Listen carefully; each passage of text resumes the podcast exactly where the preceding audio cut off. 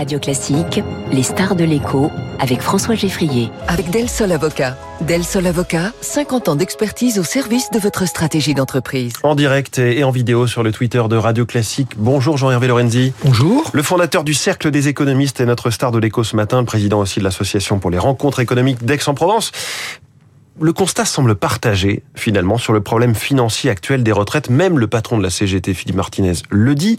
En revanche, évidemment, le gouvernement semble avoir du mal à convaincre que sa réforme des retraites est juste. Est-ce qu'elle l'est, selon vous, Jean-Ravé Lorenzi? Elle est insuffisante. Moi, je trouve que, d'abord, c'est une bonne nouvelle que on soit d'accord sur, en gros, sur les chiffres. Euh, pour que tous nos auditeurs aient, en tête tout ceci, le, les retraites sont équilibrées cette année, l'année prochaine aussi, et puis, en gros, il y a une dérive de euh, d'une entre quelque chose compris entre 10 et 15 milliards d'euros selon les hypothèses, ce qui est pas non plus la fin du monde, mais c'est pas tout à fait négligeable. Donc c'est pas absurde. C'est la raison pour laquelle la plupart des Français pensent qu'il faut faire une, cette réforme. Après, on s'étonne du fait que les Français ne soient pas euh, d'accord. Quand on augmente la durée de, de, de, cotisation et la, et la durée de vie au travail, c'est évident que les gens ne sont pas d'accord. Je veux dire, ça n'a aucune réforme des retraites dans aucun mmh. pays n'a suscité un enthousiasme. Ça, c'est euh, sur la perception. Effectivement, vous rappeliez ce sondage radio classique Opinionway, euh, les échos, avec en gros 6 Français sur 10 sont pour une réforme des retraites, mais 6 Français sur 10 sont pour ce mouvement de contestation de cette réforme-là des retraites. C'est la perception, mais qu'en est-il sur euh, l'esprit de justice qui est défendu par le gouvernement? Il dit notre réforme est juste. Oui, alors euh, elle est euh, au fond, elle ne se contente pas d'être uniquement sur ces deux chiffres, les 43 années annuité et les 64 ans. Elle a intègre les deux éléments clés qui sont la pénibilité et la, les carrières longues. C'est ça les deux grands sujet. Est-ce que elle est juste euh, Elle est j'allais dire, une, un pas vers plus de justice, sans aucun doute. Hein. Personne ne remet ça en cause. Est-ce qu'elle est suffisante dans ce domaine-là? Euh, Vraisemblablement non, mais hmm. il va y avoir un débat au Parlement. Donc, à mon avis, c'est cette réforme n'est pas c'est pas un crime contre l'humanité. Je veux dire, c'est un peu excessif toute cette toute cette opération. Hmm. Alors, ce qui manque, ce qui manque, vous, auriez voulu qu'on fasse une réforme finalement systémique. Oui. Et non pas paramétrique en bougeant sur les curseurs. Ce qui manque, c'est le sujet clé, qui d'ailleurs concerne aussi bien l'entrée des jeunes sur le marché du travail que la sortie des vieux ou des seniors euh, du marché du travail. C'est le fait que il faut bien que tout le monde ait ça en tête. Entre 30 et 50 ans, le taux d'activité de la France, c'est-à-dire en fait le taux de chômage, est exactement celui de, euh, j'allais dire, des autres pays équivalents. On a un énorme problème à l'entrée et à la sortie. Ce qui signifie que euh, les Français sont pas plus paresseux. D'ailleurs, ce serait étonnant que brutalement ils deviennent très courageux à partir de 30 ans et qu'ils deviennent très paresseux à partir de, de 50 ans. C'est tout simplement? qu'il n'y a pas vraiment de perspective, ce qu'on appelle le taux d'activité. Donc, on a, je crois, mis beaucoup d'accent sur le taux d'activité. Retenez ce chiffre, deux chiffres qui sont très importants. Le premier, c'est qu'à partir de 60 ans, le, les taux d'activité sont très faibles moins, enfin environ un tiers de, euh, des, des, gens sont au, en, en, réalité en activité, ce qui veut dire qu'on paye des prêts retraites ou des, du chômage, donc c'est pas euh, en réalité formidable. Et on, deuxième... évoque d'ailleurs parfois les coûts cachés de ce genre de réforme, non pas qu'ils soient cachés, mais en tout cas on va dire induits, c'est-à-dire que oui, on va économiser peut-être sur les retraites en faisant partir les gens plus tard, mais il y aura peut-être du chômage supplémentaire à payer pour une partie de ces, ces seniors. Tout à fait, qui, tout à fait. Donc c'est ça le sujet, le sujet clé. Et là, je me tourne vers le Et la CPME en disant c'est c'est une espèce de, de, déficience culturelle de notre pays. Il n'y a pas de raison que les gens, on soit le seul pays au monde à ce qu'à partir de 60 ans, les gens aient ont envie de s'en aller.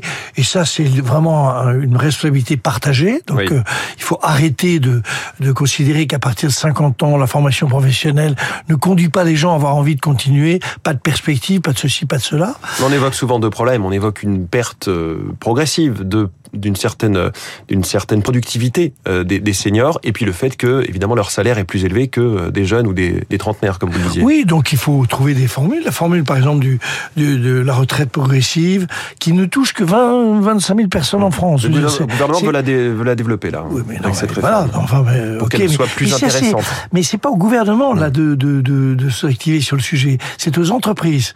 Donc on a un, un, vrai deal. Moi, je suis stupéfait du fait que on s'interroge inlassablement sur ce que pense la CFDT, etc. Moi, j'interroge le, le MEDEF est là, et, et d'ailleurs aussi les pouvoirs publics en disant quand est-ce qu'on fait cette, j'allais dire, cette grande réflexion sur pourquoi les gens ont-ils l'impossibilité de continuer à travailler normalement? Et ça, c'est le, le, le, le, premier sujet qui est quand même majeur. Et puis derrière, le l'idée euh, au fond qu'on nous dit en permanence, vous êtes, on est très différent de, de des autres pays européens sur le départ à la retraite. C'est pas vrai.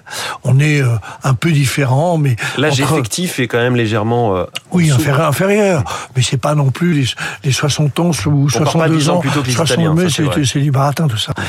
En revanche, on est complètement différent sur le taux d'activité. Complètement différent. Et euh, c'est pas bon.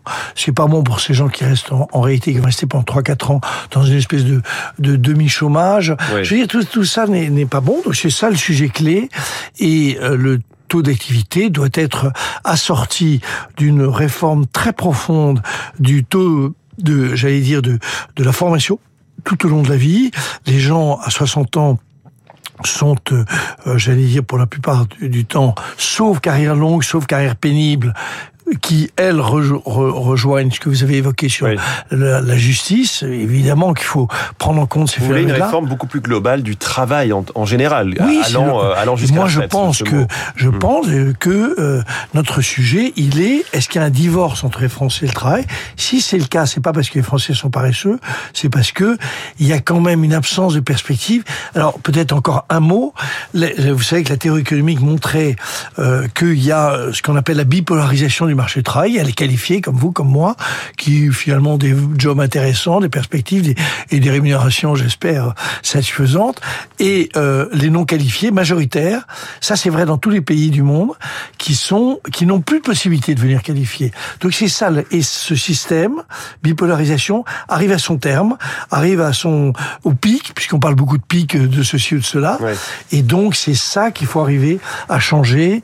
Les, il faut mettre faire une grande conférence sur les rapports entre les Français et le travail et les perspectives pour les non qualifiés. Jean-Hervé Lorenzi, euh, on entend plusieurs critiques sur cette réforme, notamment le fait que les personnes déjà à la retraite ne soient pas mises à contribution. Qu'en dites-vous? Est-ce qu'il aurait fallu euh, relever encore un peu le taux de CSG ou faire une sorte de cotisation? Alors, j'ai, je vais relancer un pavé dans la mare et je vous prie de m'excuser en ce matin, paisible. Euh, L'énorme problème, c'est pas la réforme des retraites. Euh, euh, quantitativement, c'est la dépendance. Si aujourd'hui la dépendance coûte 30 milliards d'euros, euh, en, en, gros, euh, dans 5-6 ans, ce sera le double, 60 mmh. milliards. Donc c'est 30 milliards qui, qui surgissent. Et donc, je crois assez légitime que on s'interroge sur le fait que le, le, retraité en bonne forme de 60 ans, 62 ans, 63 ans, 64 ans, je parle là plutôt des cadres, etc.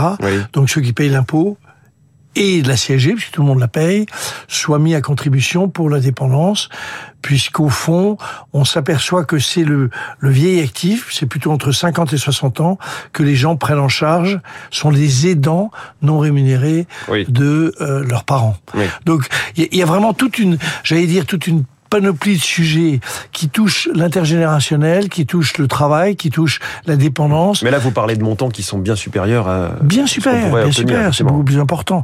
C'est ça le sujet clé de, du, des, problèmes financiers des années qui viennent pour à la fois les particuliers et, et l'État. Hum tout le monde s'attend à une mobilisation très forte. On parle d'un million, deux millions, trois millions de personnes dans la rue et surtout des blocages, des grèves, des pénuries d'essence potentielles. J'en parlais à, l'instant. Est-ce que vous le craignez aussi une sorte de petit coup d'arrêt, un petit coup de frein à la, croissance et à l'économie française en ce début d'année? Bah, Je pense que c'est normal que les gens réagissent. Euh, de manière vigoureuse. Ça n'a rien d'étonnant. Hein. On vous dit il faut travailler plus. c'est normal dans le sens c'est le scénario habituel. Oui, c'est le scénario habituel.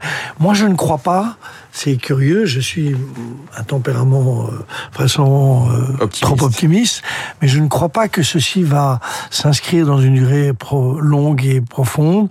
Je pense que euh, pour être très franc, euh, ces personnes en vie cette histoire de 64 ans euh, n'est pas euh, habile parce qu'elle n'est pas assortie de suffisamment d'éléments systémiques, ce qu'on a évoqué, pénibilité, carrière longue et surtout taux, taux de, euh, j'allais dire, taux d'emploi.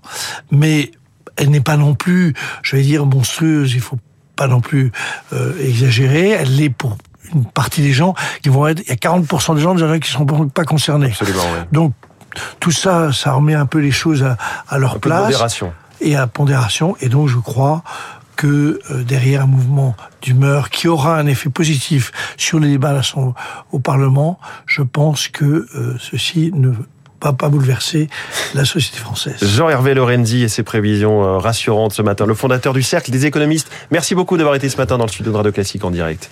Il est 7h23 à la politique.